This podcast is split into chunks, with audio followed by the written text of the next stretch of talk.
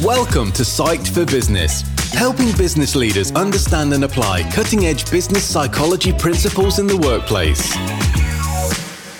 Hi, and welcome to Psyched for Business. My name is Richard Anderson. Thank you for joining me. In this episode, I sit down with occupational psychologist Tamryn Chappell and pick her brains about all things psychometrics. Tamryn is a psychometric specialist who has consulted and applied psychometric tools across many businesses for both recruitment and development. So this is everything you've always wanted to know about psychometrics, but were too afraid to ask. I hope you enjoy. Thanks again for listening. Tamryn Chappell, thank you very much for joining me. Welcome to Psyched for Business. Lovely to be here. Great. I've been very much looking forward to having you on because we've got a what I think is a very interesting topic today. And I was just saying before we started recording there that, that I am the layman when it comes to psychometrics. Obviously, we've developed psychometric software, but I'm brand new to this when it comes to the ins and outs of all these different tests, questionnaires, assessments. And I think in the world of psychometrics, there's probably a lot of, dare I say, jargon or terminology that's used that is often assumed that everybody understands. And for a lot of people that use psychometrics or are looking to use psychometrics, it's quite daunting, I think. So we're going to use this time, Tamryn, with a, an expert as you are to, I guess, demystify psychometrics or everything we've wanted to know about psychometrics for such a long period of time, but we're too afraid to ask. So we'll get into that. But before we do all of that, Tamryn, would you just be happy to, to introduce yourself, so kind of who you are and what you do? My official title is a Chartered Occupational Psychologist, which for those in the know and know about our profession, it just means that I'm registered with the H C P C as well as the Association for Business Psychologists and okay. the British Psychological Society. So I'm registered with all of them, so I can call myself that protected title. But basically what it means is I focus on using the models and ideas and theories from psychology in the place of work to help people be more effective at work. And I pull on different ideas too, because I'm also trained in a psychodynamic approach. So I use transactional analysis and systemic constellations and internal family systems, which are all kind of from the psychotherapeutic side of the world. And I am quite happy for those to sit alongside the hard numbers of psychometrics. So I like what they can both offer. So the psychodynamic stuff, that sounds really interesting. It's maybe maybe get into that either later on, or it's probably a full new topic that, of course it is. Brilliant. So you're obviously well qualified to speak about psychometrics. How long have you been working in the world of, well, how long have you been expert in psychometrics? Well, expert's an interesting title as well. It implies yes. that I have all the knowledge and the power. I think I would say I'm a specialist. So specialist. I've maybe read more books and read more LinkedIn articles and been to more conferences, shall we say. But I uh, I started out in academia. So I was really right. interested in psychology and the psychology of language particularly, and how language influences how you think, what happens to your language when you've had trauma, so stroke. So research and ideas and models and knowledge have always been really interesting, but I wanted to have more of a practical focus to it. So it's great to have a theory, but then how does it actually work? So I set up my own consultancy, which sounds grand. It was me. It was moving out of academia into, as my mum calls it, the real world. Yeah, right. But so I've always had part of my own practice, I guess it's called, and a job as well. So I've worked in various places in a in a psychometrics publisher briefly, in a company that was helping to create change in the N H S, in a tech recruitment firm, in leadership consulting firms, in learning and development organisations. So that's allowed me to have quite a broad range of experiences and clients, different professions and, and different approaches. And I think it's that wealth of experience and exposure to different organisations, different people, different ways of working in the professional background that they bring, that means I can feel comfortable saying I'm a specialist and have a lot of knowledge. But the expert bit, um, I know we're supposed to say that on our LinkedIn profile, and I haven't got it in there for the search terms, but it does sit a little uncomfortable because of the power dynamics. Okay. Have you not got thought leader in there yet? Oh, no, I don't think I have. that's another one akin to expert, I guess, but I'll use specialist respectfully, of course. It's more about my own uh, yeah. over-analysis and psychodynamics as to whether I want to be viewed as the expert or not. I have a lot of knowledge and I'm happy to share it. Brilliant. Well, we'll look, we'll look forward to that. I, I think probably the easiest place to start, or the most obvious place to start, is what do we mean by psychometrics? Psychometrics. Yeah. It's both an inclusive and exclusive word, isn't it? It's a good conversation opener if people go, wow, what are those? Yeah. In essence, it means psychological measurement. So yeah. psychometrics yeah. is just the measurement of psychological concepts, personality, basically. Splitting the word up, yeah. Personality measurement, that's what it is. But the common old language use of the word psycho has all of that baggage that we bring to mm. it. So I think lots of people in business particularly think, oh, psychometrics, ooh, they're a scary word. I don't know about them. I project onto them that they're really detailed and excluding. So it depends what you bring to the word, but it basically just means measuring personality. Brilliant. So measuring personality through psychometrics, we know that they're used for both recruitment and development, but I guess very differently. Well, this is the big question that is totally always debated on LinkedIn in various stages. And it points to another question that we were going to come to, which is the difference between type and trait and Myers-Briggs yes. and yeah. why everyone. So it all sort of comes together in some way. So strap in. Yeah, Let's go I, for it. I, I, So why in that case, why do we use yeah. psychometrics? Why is it a good thing for a business yeah. to implement a psychometric? So let's start there and then explain why, because it's a way of measuring something that's consistent in yeah. order to predict future. So businesses want to predict what's happening, right? Because then you can yeah. plan, then you can adjust, you can manage. So they want to be able to predict what's going on. We live in a really chaotic place, even more so in the last few years than we thought was possible. So predicting how people will behave mm.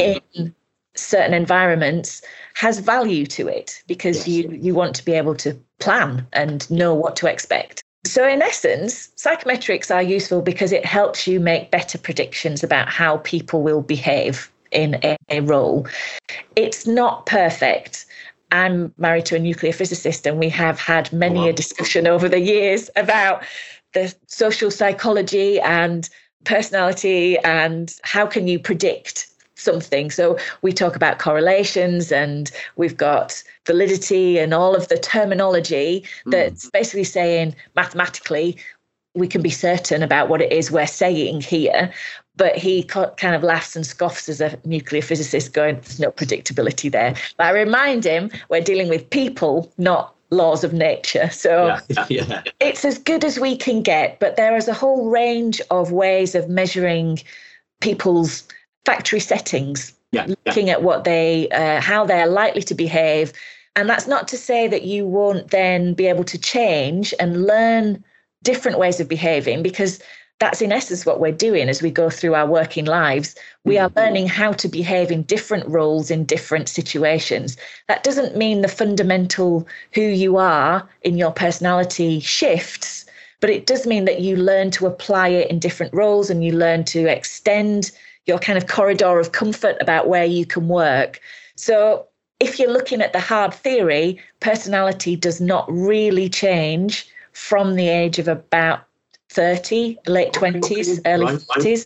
So if you're looking at the research and you look at a population level of, of all of the data together, there aren't large shifts in personality once you hit that kind of age thirty.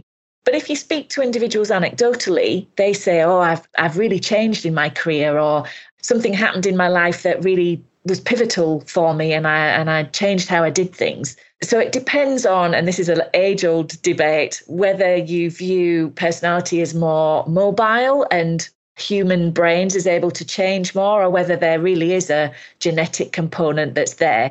That's for a whole different talk we won't go to. Wow. From my point of view, I think that we're knowing more and more about how plastic brains are in terms of being able to learn and adapt. And that's that's what we are as humans.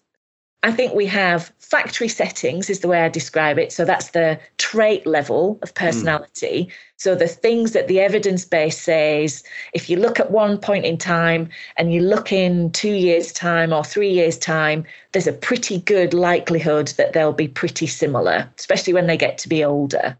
So that's the trait-based approach where you're comparing someone to everyone else around them so you know how much of something somebody's got. Yeah. So it's like height. We all have a height. Yes. We all sit somewhere on a continuum of mm-hmm. our height, and the majority of us are about the same height. So then most people are average. And average doesn't mean mediocre, right? It means yeah. about the same. And then there are some who are a bit taller and a little bit shorter, and some who are really tall and some who are really short. So it gets narrower towards the, the end. Like the bell curve effect. Absolutely. Yeah. It's the bell-shaped curve. So that's what trait personality has as its underpinning assumption. We all have some level of this bit of personality, and we sit on that curve somewhere. So we're either like everyone else in the middle, or we're at the extremes. And the more extreme you are, the more that's likely to be a standout strength, because there's not as many people as you have got it. And the less likely it is for you to be able to flex your style to work in a different way, or to work with people who are at the opposite end of the scale, say. So maybe that's a, a strength and a development area, because I, I suppose as a layman from the outside yeah. looking in, you would imagine if somebody's right at the end there and they're, they're fantastic at one trait, for want of a better expression, yeah. then that's a great thing. But if they can't yeah. adapt their personalities or behaviours to the other things, yeah. that's going to be a bit of a challenge. So that's why when you're looking for either development, but particularly for recruitment, mm. you're looking at the individual and their makeup, their factory settings, what their personality's like.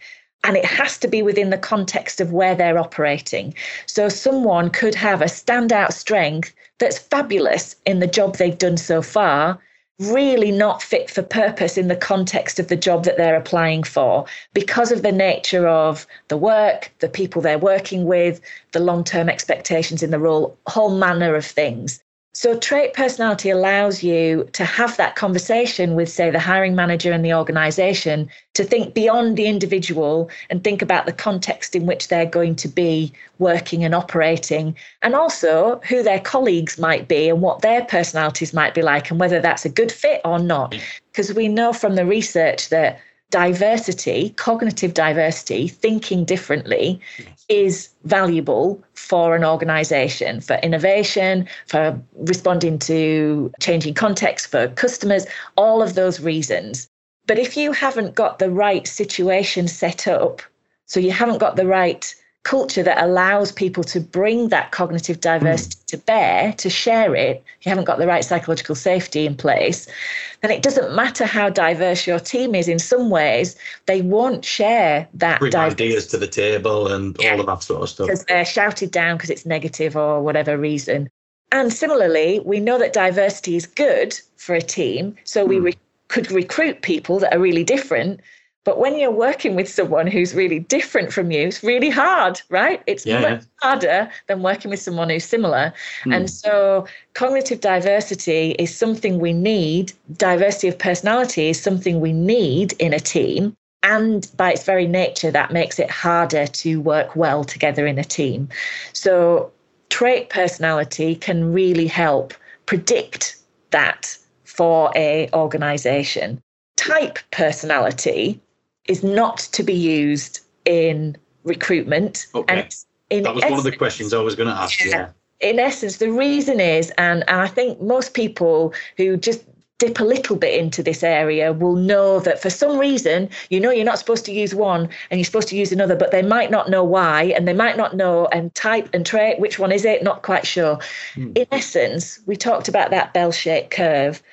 The trait tool allows you to be somewhere along there, and so you yeah. can compare with other people.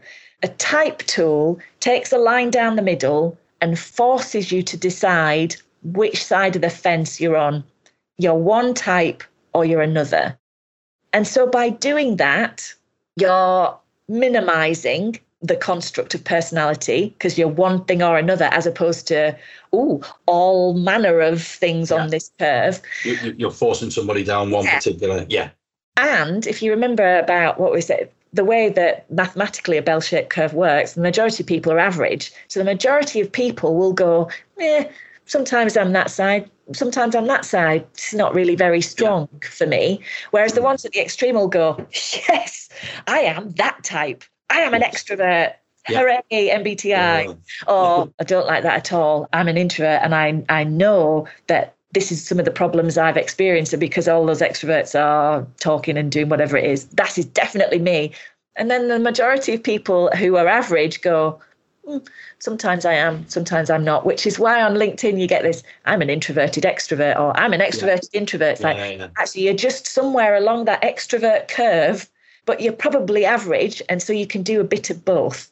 Whereas yeah. those at the extremes go, that's me. It's recognized me. It's awesome. Yes. But it's not predictable enough, and it's not nuanced enough to use for a, a recruitment decision, because it's not uh, reproducible enough. So for those people who are at the extreme ends, type tools are probably quite reliable yes. because they say, I'm still really, really... It's, yeah, it's fairly obvious that you're going to yeah. be one side or the other, yeah. Whereas if you're in the middle, which most people are, mm. you'll go, hmm, sometimes I am, sometimes I'm not. And the thing about type tools is they can also ask about your whole self, inside work, outside work, and they don't always narrow down to how am I in the work setting. And because we have many roles that we play, we may be in the average on, say, extroversion, but in a work setting, we're slightly more extroverted than how we are when we're at home.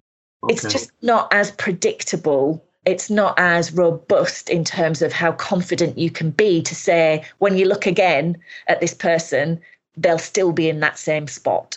Whereas trait does that a bit better. Much more con- like consistent, probably, I would imagine, legally defensible from a recruitment point of view as well, because I would imagine if you're selecting somebody based on the results of a personality type questionnaire, you could probably have a few problems.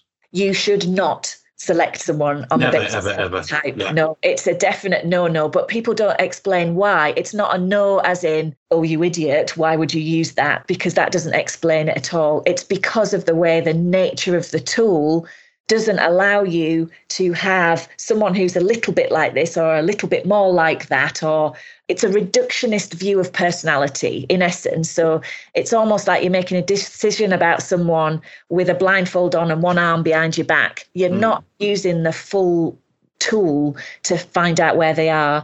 They're often used for development brilliantly because it's about team interaction, because sometimes this is the first time that people have come across the idea that, oh, there's something like personality and we can be really different in our factory settings. And that might be why I really don't get on with John at work, because yeah. he's at the opposite end. So for a development tool, for a team building tool, they're amazing. And it's usually the first encounter people have with these kind of tools, but they don't really look at emotional reactivity, which is one aspect of trait tools that look at the whole of personality. Emotional reactivity, or as many models call it, neuroticism, psychologist's favorite.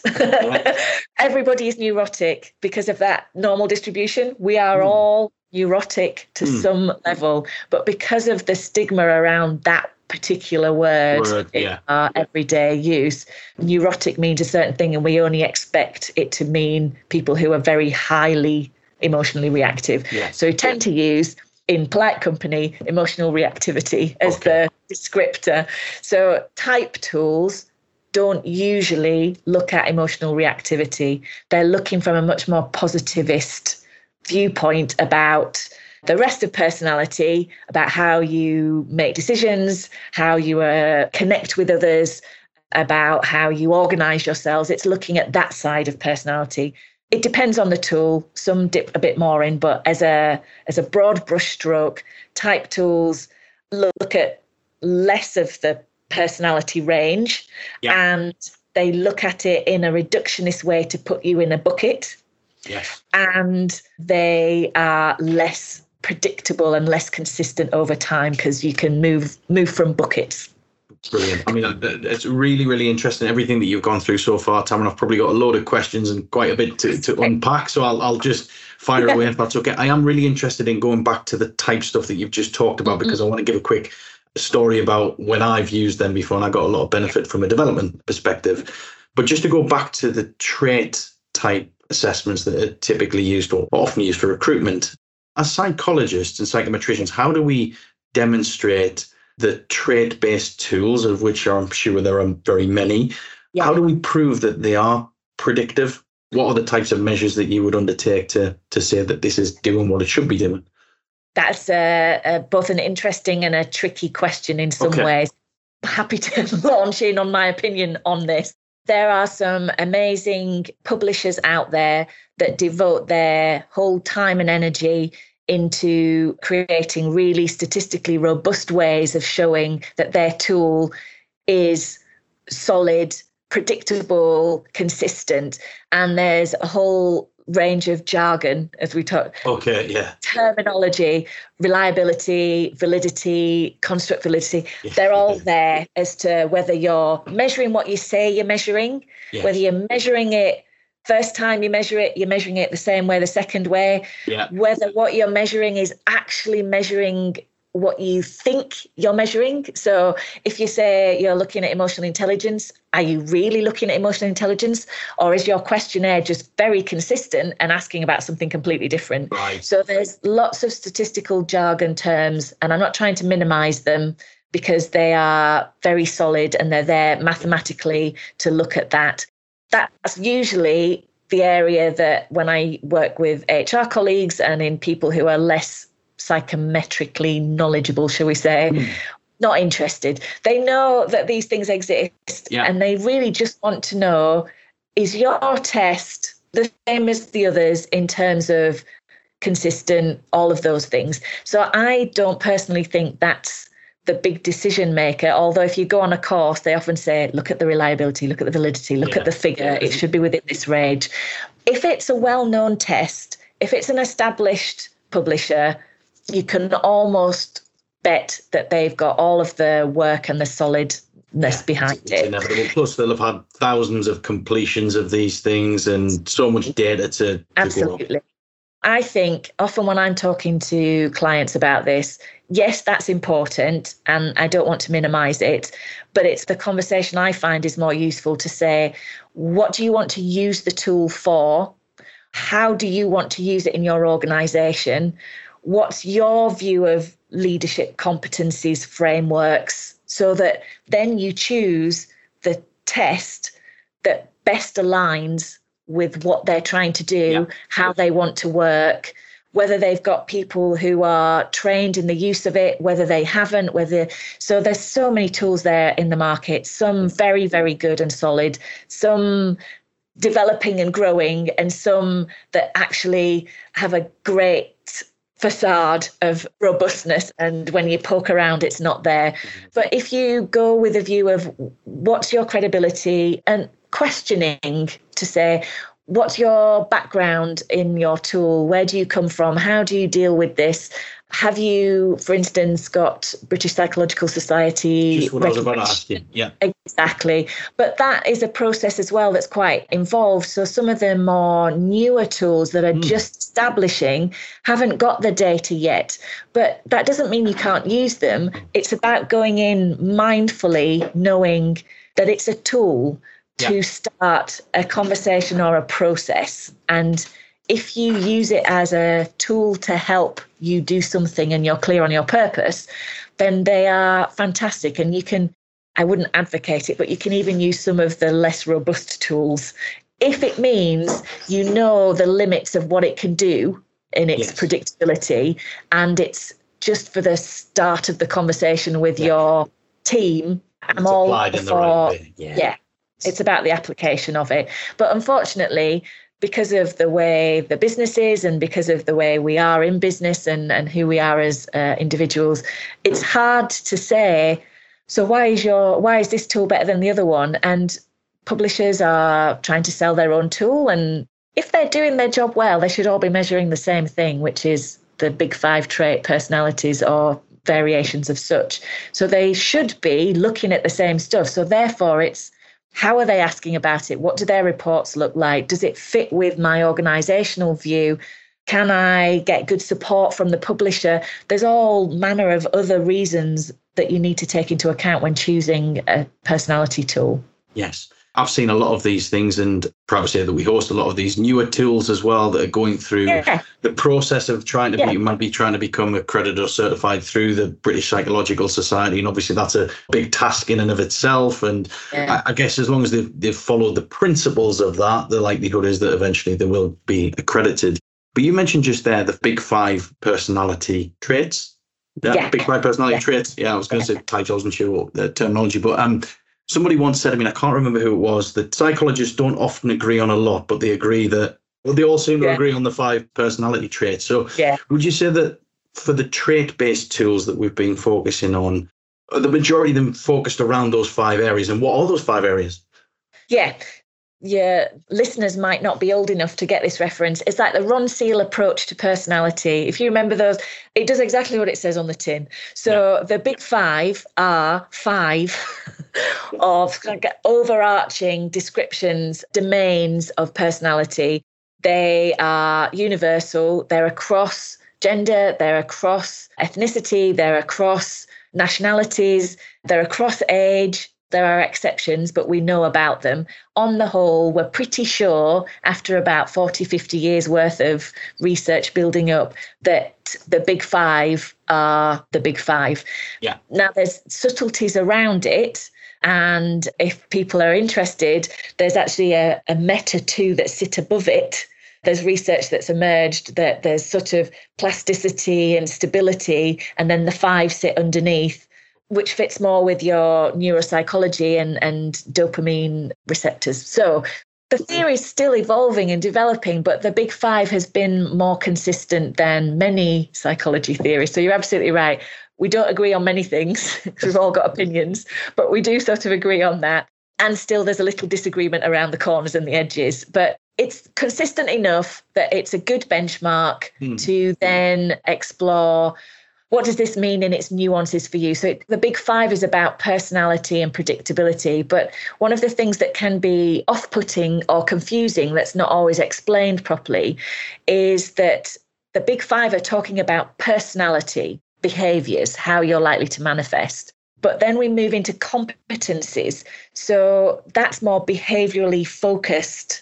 How do I actually manifest my extraversion in a leadership position, for instance? Okay, okay. So they're similar. There is an overlap between facets and personality and competencies. The good publishers that have been around for a while and established and have got a great data set will have their own competency models where they've got the personality behind it, the five, and then they've got what they know from research predicting what kind of behaviours those are going to show up as in the workplace. And they've triangulated and confirmed that by looking at other people's view of you and performance ratings yes, and yes. how you actually output, because personality is a theoretical construct in that sense. And so businesses often go, it's all well and good, but so what? What does this mean for how people are going to actually do things in their business? So that interface between traits, personality, and competencies, some publishers do that for you. So they give you their competency-based model, which absolutely can be used in recruitment. And it helps organisations that kind of, kind of does the thinking for them to know. They look at the competencies and say, these are the ones that we know this role needs. Yes, and yes. so then you can question against those and assess against those in the recruitment process, knowing that what sits underneath them is the predictability of personality. But not all publishers have that. So in answer to one of the questions that we discussed before, we were talking about this, why is a psychologist useful? Why should we go to someone who speciali- yeah. specialises yeah. in this? Because it doesn't have to be a psychologist. It can be someone who is just psychology informed. So mm. A B P does a great job of talking about business psychology and using the models of it. It's about understanding that personality sits underneath this and the behaviours are things that you want to see and predict. And it's not a one hundred percent link, but you know which ones are more consistent than others. and you know that the way some of them fit together, a little cluster of those can point to a certain nuance or a certain trickiness for a certain role. So it's more about seeing them as a predictive tool to use as a conversation, as opposed to what, in my experience, often people who've gone away without that personality knowledge or that psychology knowledge or that assessment knowledge backing them up will think, I've worked with people, I'm pretty good at reading people, mm. I'll go on one of the publishers' courses that give me access to this tool, and then I'll go out there and apply it to everybody and everything. Whereas I think someone who's got a background in personality and psychology and assessment in that way will say, there are a number of tools that sit behind me, and I will pick the one that works best once I've understood what the client needs is, rather than, I've been on a course, I've paid for this tool, I'm going to use this tool in every situation, which it's polarizing, but that's often where people are coming from if they've come to psychometrics later, because they're expensive, right? They're expensive to buy, they're expensive to train in. So you want to get your money's worth if you've yeah. gone on that training, and it's hard to then apply another one. But yeah. Of course, even what you're explaining there, Tamryn, in terms of the differences between personalities and behaviours, and behaviours are the manifestation of the personality traits that you display, yeah. high or low. I think even that there, that's, I need a psychologist to explain that, a specialist in the area, the differences between those things. I think that's crucially important. And I guess as well, if you're a psychologist and you're supporting a, a client with recruiting, leadership, whoever it is across the organisation, you can, I guess, come from the outside looking in, so you can be a little bit more objective in the process. You've got the expertise of how to interpret these psychometric reports yeah. and results, yeah. and also have that level of objectivity as well from, from outside. Yeah. My view when I work with clients is I try to advise. So it's not about saying, oh, right and wrong, because no one learns that way. It's a, here's from my experience, this works well. Here's the questions you need to consider when you make your decision. And then it's down to the client to make the decision. But I would often advocate using a trait tool for recruitment that you then use for onboarding development. So oh, right. I quite like a bog off, a buy one, get one free yeah. offer. And so if you use a recruitment tool, so it's just a trait tool, because you yeah. won't use a type tool, use a recruitment tool, then you're missing a trick, really, if you're not then using that information to help you create a great onboarding experience for that person. Also identify development goals as they come in in that role, and then use that for the whole team to help them fit together. So it's all about a joined up process. As an organization, if you use psychometrics well, then it's part of your recruitment process, which is where the high risk decisions and the costs are, right? You get the wrong people in, it's yeah. costly in money terms, but also in the people impact and the resource. So it's often easier to have a conversation with a client and they're more willing to use a psychometric at recruitment, but then it's it's sort of tidied away in a box in the recruitment only zone. And then they yeah. might go and use a type tool or something completely different for development because they need it to be more fun. Mm. Whereas there are some recruitment tools that are specifically created now to make that bridge, yeah. to be able to work as a development tool as well.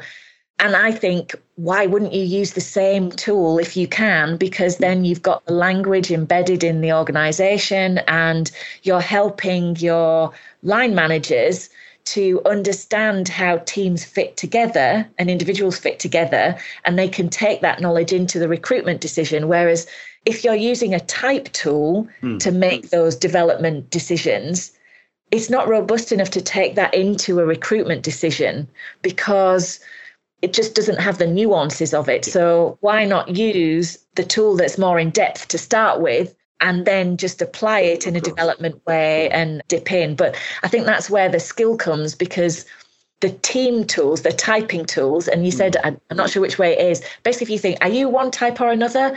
Then that's a type tool. And then the other one is the trait one. So the typing tools have great marketing collateral. They have merchandise. They have mats on the floor. They have all the things that make them fun and team development-y. So you want to use them. You want to use those more.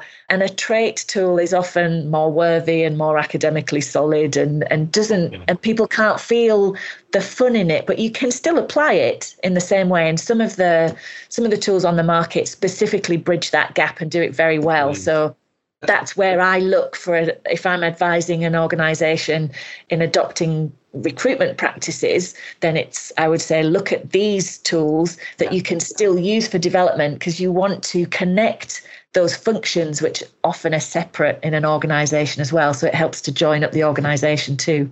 I guess that's the beauty of the position that you hold as well with the client, is that you can make recommendations based on what you think yeah. is going to be best for them. And if it's going to be one that bridges the gap, you've probably got access to multiple tools and you can give them yeah. the pros and cons and all that sort of stuff yeah. uh, around those. So just to recap, the personality traits, the big five, openness. I'm testing yes. myself here, Tamryn. Um, sorry, I didn't tell you what they were. Ocean. So the big five is also yes, called ocean. the Ocean model. Yes. So Ocean, the acronym is O for openness, Yeah. C for conscientiousness, E for extraversion, A for agreeableness, and the psychologist's favourite, N for yeah. neuroticism. Okay. So openness is, on that dimension, it's about openness to new ideas, new values, depending on which model, which mm. big five mm. model you want to go through, but it's mostly about that strategic thinking at the top end to the more operational, here and now, practical, focused piece. Yep. So that bigger picture, blue sky thinking versus mm. operational delivery is where it sits in a business sense. And I yes. work at the C-suite, so I often get people coming in saying, right, we need a new chief operating officer. They need to be able to set the strategy, blue sky thinking, but they need to be able to roll up their sleeves and actually make sure our systems work. And you say, okay, great. They sit at opposite ends of the same personality dimension. So let's have a conversation about what this role actually needs. Do you need blue sky strategic thinking? Is mm. there no one that set the strategy already? You need that wide open view about the future and difference. Or do you need someone that's more about take what we have and improve it and tweak it, continuous improvement, because then that helps me know when a candidate comes and I look at their psychometrics, whether they're someone who's going to be at that blue sky end, who is less likely, not unlikely, less likely to be able to do the rolling the sleeves up and paying attention yeah. to the processes bit. Whereas if you've got someone who's brilliant at the process side of things, it's not necessarily a muscle that they've used very often to do that strategic setting piece. And often I find people are promoted through their technical skills, their ability to get stuff done, make money for the business, mm. pull the team together even, but with the focus of output. And then as they get more senior in the organisation, it's, oh, well, now we need you to move out of that stuff that you're good at and move into strategy and think about strategy. But what you've done is you've spent the whole of your career practicing down at one end of that openness dimension. And then they're going, now, now you've got to step up to the C-suite and the strategic piece. And that's a different things. And some people can do that because their personality underpins it. And some find it much harder. And so you need to set the expectations of the line manager as to what will be possible, but also help them understand what development to put in place to help them be successful in the role. So psychometrics are useful for that conversation. Yeah, so yeah, openness, conscientiousness is as we think. It's about how structured you are, how long you take to make decisions, how self-confident you are in terms of meeting your goals. So right. it's not yeah, just yeah. confidence and ambition, which is extraversion. It's about confidence in competence in that sense. Conscientiousness, extraversion is the one that most people have heard of because we talk endlessly on LinkedIn about extraversion and introversion. But in a in a big five way, extraversion is about energy, where you get it from and yes. where you give it to. So ambition sits in there as well. That drive to achieve sits in extraversion in some models, but it is about energy and connection. So it's often about optimism and pace, how speedy you are at getting things done and how much you like to connect with people, mm. depending on the model again, which is different from agreeableness, which is about interpersonal sensitivity and quality and investment in relationship. So you can have extroverts who are really good at connecting with people, less interested in investing time in the relationship. Okay. And what you see on LinkedIn is people saying, I'm an introverted extrovert, I build relationships, or, you know, and it's like, actually, no, you're, you're confounding extroversion yeah. in its pure sense and interpersonal sensitivity. You can have an introvert who is very good at building relationships because they have great interpersonal skills in that agreeableness side. Similarly, you can get an extrovert who's great at connecting with people, less interested in carrying on that relationship. And they're usually the ones you meet at conferences who go, great to meet you, connect, never see them again. Or they see someone over your over your shoulder who they think's more important and they go off that way. I suppose from my perspective, I would assume that extroverts would always want to be building yeah. relationships and maintaining them. But but it's, yeah. it's, it's a really good point that you made. It's about the connection. So it's like a Duracell bunny in some ways. An extrovert needs to connect with their external environment mm. in order to keep their energy levels mm. up. So they're the ones that tend to chat more, talk more, connect more with people. Yeah. But whether they're then invested in the quality of the relationship is within that agreeableness piece. Whether I ask you questions, whether I really speak to you, whether I've got good levels of trust, that's in the agreeableness side of things. So they all fit together, yeah. but they're yeah. statistically more separate so that you can look at where someone is high on one and low on the other. If they're high in both, then it kind of all fits with that typing approach. Yes, you're a extrovert, but most people have quite a spiky profile in that they've got high on one, low on another, average on some. And so it's that pulling it all together that's the bit that's endlessly fascinating, I think, from my point of view. Yeah, it it, it really is. One of the things I was going to chat to you about, and I've, I've loved the conversation so far, but I was thinking just from a, a, a type, personality type perspective. Yeah. So when you and I had a conversation a few weeks ago, I said, you know, I'm a little bit ashamed to admit this, but I haven't done a great deal of personality tests, assessments, questionnaires. But we did one with the team. And the intention is, by the way, the caveat here is I am going to do more. That is one hundred percent the intention. The least I can do, given what I do for a living. Um, yeah. But I know that there's a number of different tools that are available. And we we took on one of the type tools. It wasn't the M B T I, but it was the thirty-two personality types yeah. tools. And uh, we had a great time as a team. And we're a small team, Tamryn. There was there was maybe yeah. six of us did this exercise, and we had the reports dissected and gone through. And um, I came out as, for what this means, an E N F P. That was my personality type. Yeah. So I'm sure you can probably explain what these things mean in a second, but but one thing that struck a chord with what you said before is how you work with other people that might have different personality types to you. And I realized that my business partner and also Ashley, who I work I've worked very closely with for, for years, they are pretty much the direct opposite personality types to me. I think at least one of them was an I S T J.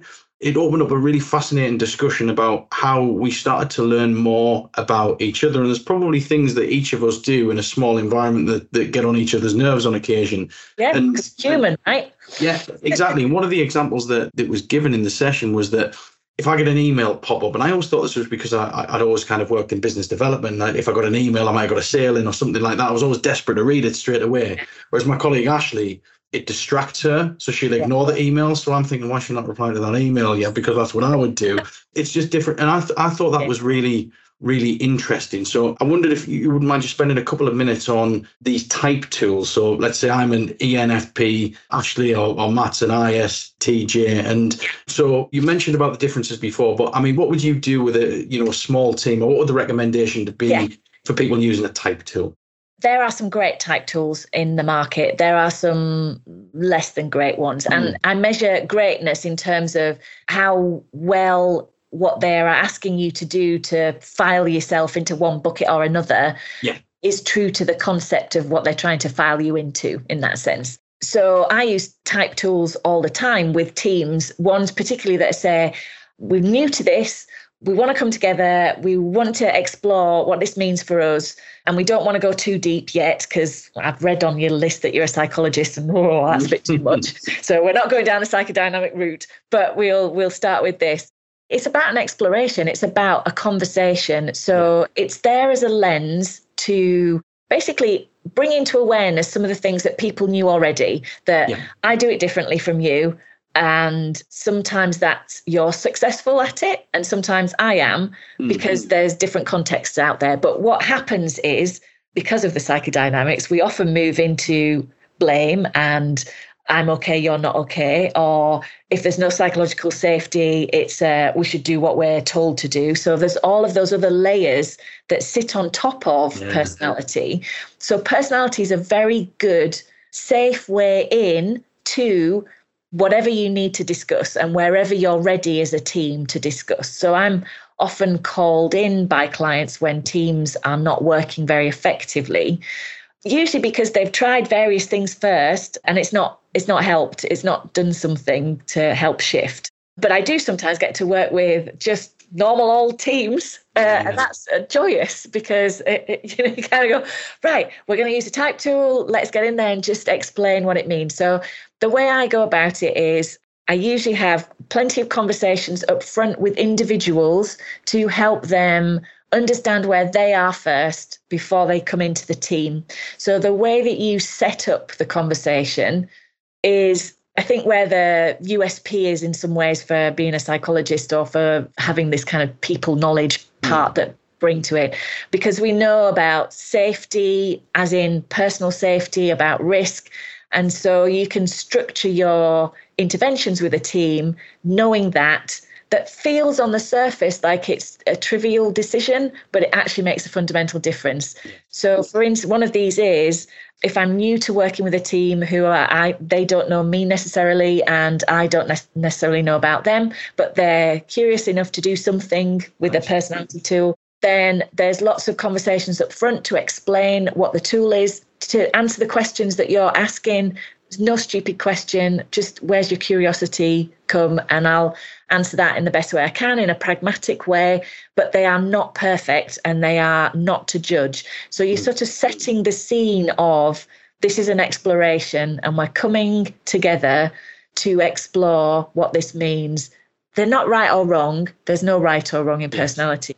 It's how far along the extremes am I? So I know how much I can change or not, and how much I'm going to be different from everyone else. That's really useful. So if you're at an extreme, that means there are far fewer people out there that are like you, and the majority of people you work with are going to be really different. So that's good to know. And I've had many people yeah. go, oh, I always knew that, but I didn't realize I was on the ninety-eighth percentile, say. So that makes a lot of sense. So then you go, right, from your awareness, everyone's going to be, say, less conscientious than you. So that allows you to then have the conversation with your colleagues to, look, I know where I am. I know this is what I need for myself, for my work. You're at the opposite end. You like to get things done at the last minute. Mm. How are we going to actually productively work yeah. together about this? And what will this mean that we put in place for ourselves so that we have done that before it gets tricky?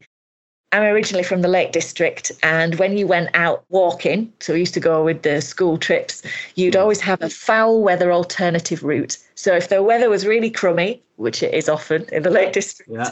you had to give somebody your foul weather alternative route. So you might be going up on the fell, but if the weather was really crummy, you were going to come down the valley. So it was before mobile phones.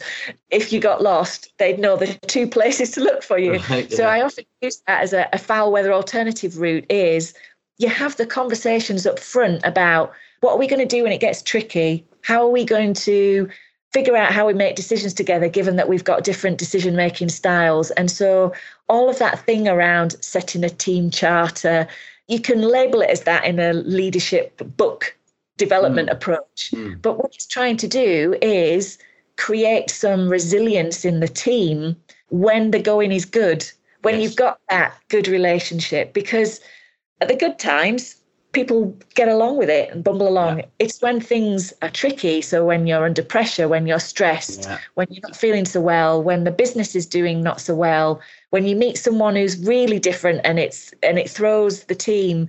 And so thinking about this in a transactional way up front yeah. Yeah. then gives you not only permission to raise it as a topic when it gets tricky, but it also gives you a bit of resilience and a plan, a foul weather alternative route.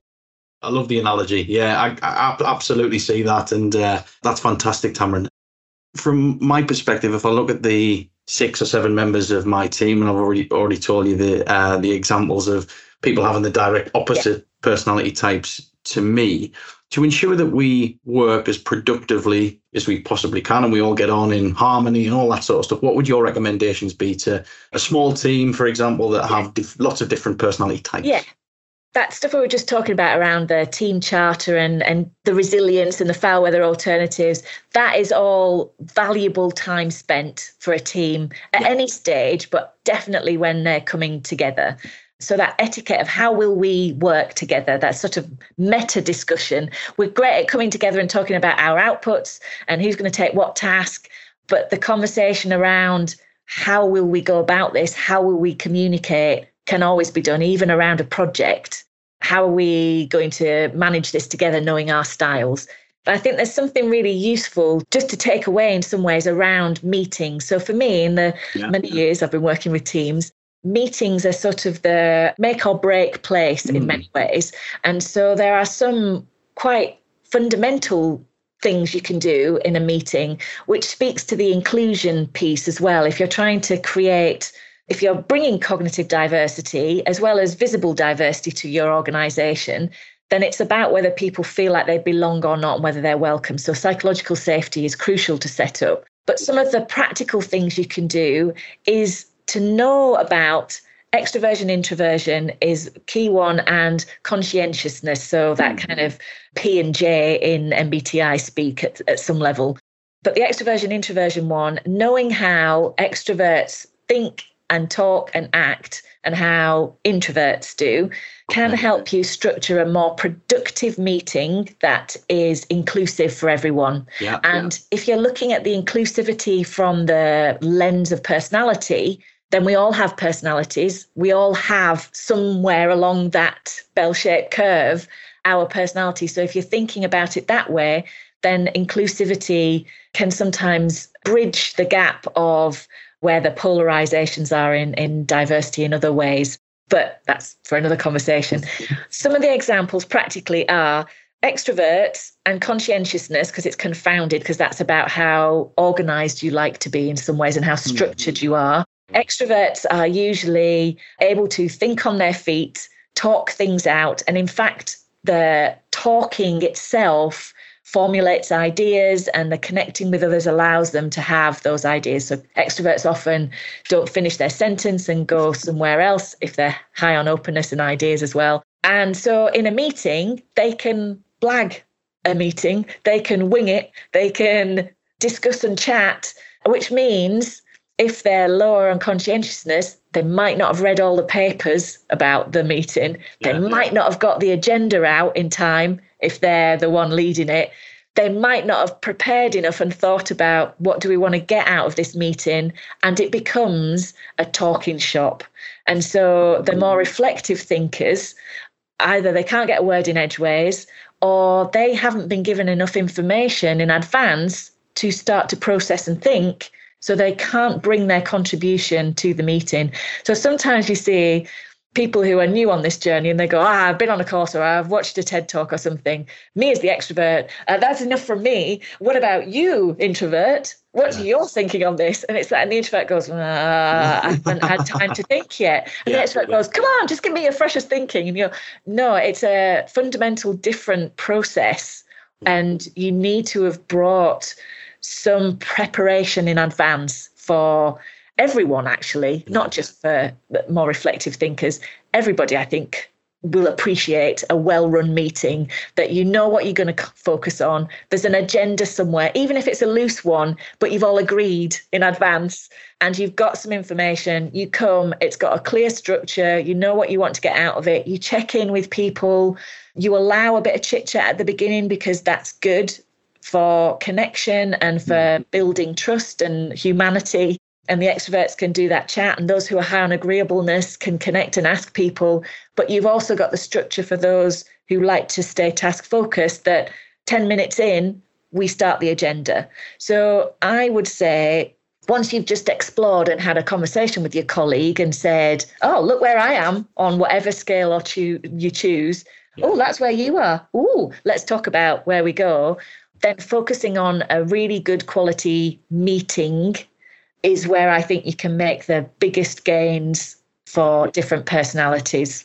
I think meetings is, is a huge thing. And I think a lot of this as well, Tamryn, is is knowledge of, of the importance of these tools. And, you know, I would imagine a lot, a lot of larger organizations and big established businesses will all know the benefits and the merits of personality traits, types, questionnaires, whatever they might be. But I think for small businesses, you know, despite the fact that we built technology to deliver yeah. these things, yeah. actually using them, it wasn't until I'd, I'd used them and seen how beneficial they could be that I've, I've now decided this is massively important, that we need yeah. to keep to, to keep on this. So I think for people to be equipped with that knowledge of how important these things are is massively important. Hopefully podcasts like this will help in people, uh, there, right? helping people do that. But, uh, yeah.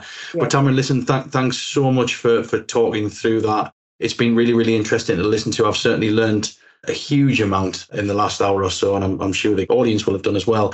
You've talked a little bit throughout, but tell us a little bit about how you can support businesses and the types of projects you get involved with. Yeah, so I called in at various levels, really, for recruitment purposes. So I write personality profiles for hiring practices. I tend to do that as an associate because organizations aren't doing that all the time, especially at, at the senior level where they tend to buy someone in because it's a high risk decision, and they will go, okay, this is the one where we'll go and find a psychologist to help mm. us with this. I would love to do more further down the organization, but I know there's uh, restrictions in terms of costing and price, but there are newer tools that are coming on the market that embed the same philosophy and the same robustness, but their price point is a bit lower. And I mm-hmm. think people creating their own psychometric tools, which is what you offer, gives some of that opportunity as well. So I go in at the recruitment piece and I love that bit. It's like fitting people jigsaws together. But my passion lies in working with teams, in how they fit together, how effective they are. And I really like working in startups, yeah. particularly tech startups yeah. or engineering, places traditionally where they might not have had access to the ideas of personality, and where they have, they might have been dismissive because, as I'm married to a nuclear physicist, you know, it's like the, ooh, what a load of old rubbish that is, soft skills. It's that side. I actually really, really like working in that space because the simple conversations around how to make teams work better together, how to help people fit better together, is often really, really appreciated and can make quite radical changes for a technology team, say, or for an I T function that I've got to try and work with those, those people in the rest of the organization. So I think psychometrics are really useful in that space, to have a bit of data to go, here you are, you're on the ninety-eighth percentile. So ninety-seven percent of the population are going to be quite different from you on this. So yeah. this is why you might need to adjust and you might need to do this. So I like working with teams in that way, but particularly around startups, because yeah. it can add so much value. There's lots of money in startup land, particularly in tech space mm-hmm. at the moment. And so investment is thrown at people who are ambitious and driven and have an idea, and there's not enough knowledge out there around the interpersonal dynamics and how people fit together in small teams. There's nowhere to hide if you don't get on with a colleague, and it's such a fast changing world that there are so many pressures that I think personality and a knowledge about personality would make the biggest difference fully in that agree, space. I fully agree with that. Yeah. That's where I like to work, but usually where I'm bought into work is in big corporates and in uh, recruitment, because mm. they're further along the journey and knowing what these tools do. They know the business value of it. They know the risks associated with it, and they have a budget that they will allocate to it. Yeah. So that's where I am mostly. Well, that's fantastic, Tamryn. We'll put your details as part of the, the blog yeah. post if you'd be happy for us to. And this will go out alongside a transcript blog, and I'll tidy it up because we've been using some A I transcript software, and on one of them it said, uh, I, I'm your horse, Richard Anderson, instead of horse. So it's, it's, it's still not perfect yet, although I do, I do have a few laughs, and hopefully the majority of people know that it's a transcript and it's, it's not my written English. But anyway, awesome. But thanks ever so much for the time. Flat vowels, I think. Normal Flat vowels, yeah. Vowels don't yeah. always translate on. No, they don't. No, quite clearly. There you go. Brilliant. Thanks, Tamryn. Enjoy the rest of the day. Thank you for letting me extrovertedly talk at you, uh, with you, alongside you. I've really enjoyed it. Thanks for listening to Psyched for Business. For show notes, resources, and more, visit evolve assess dot com.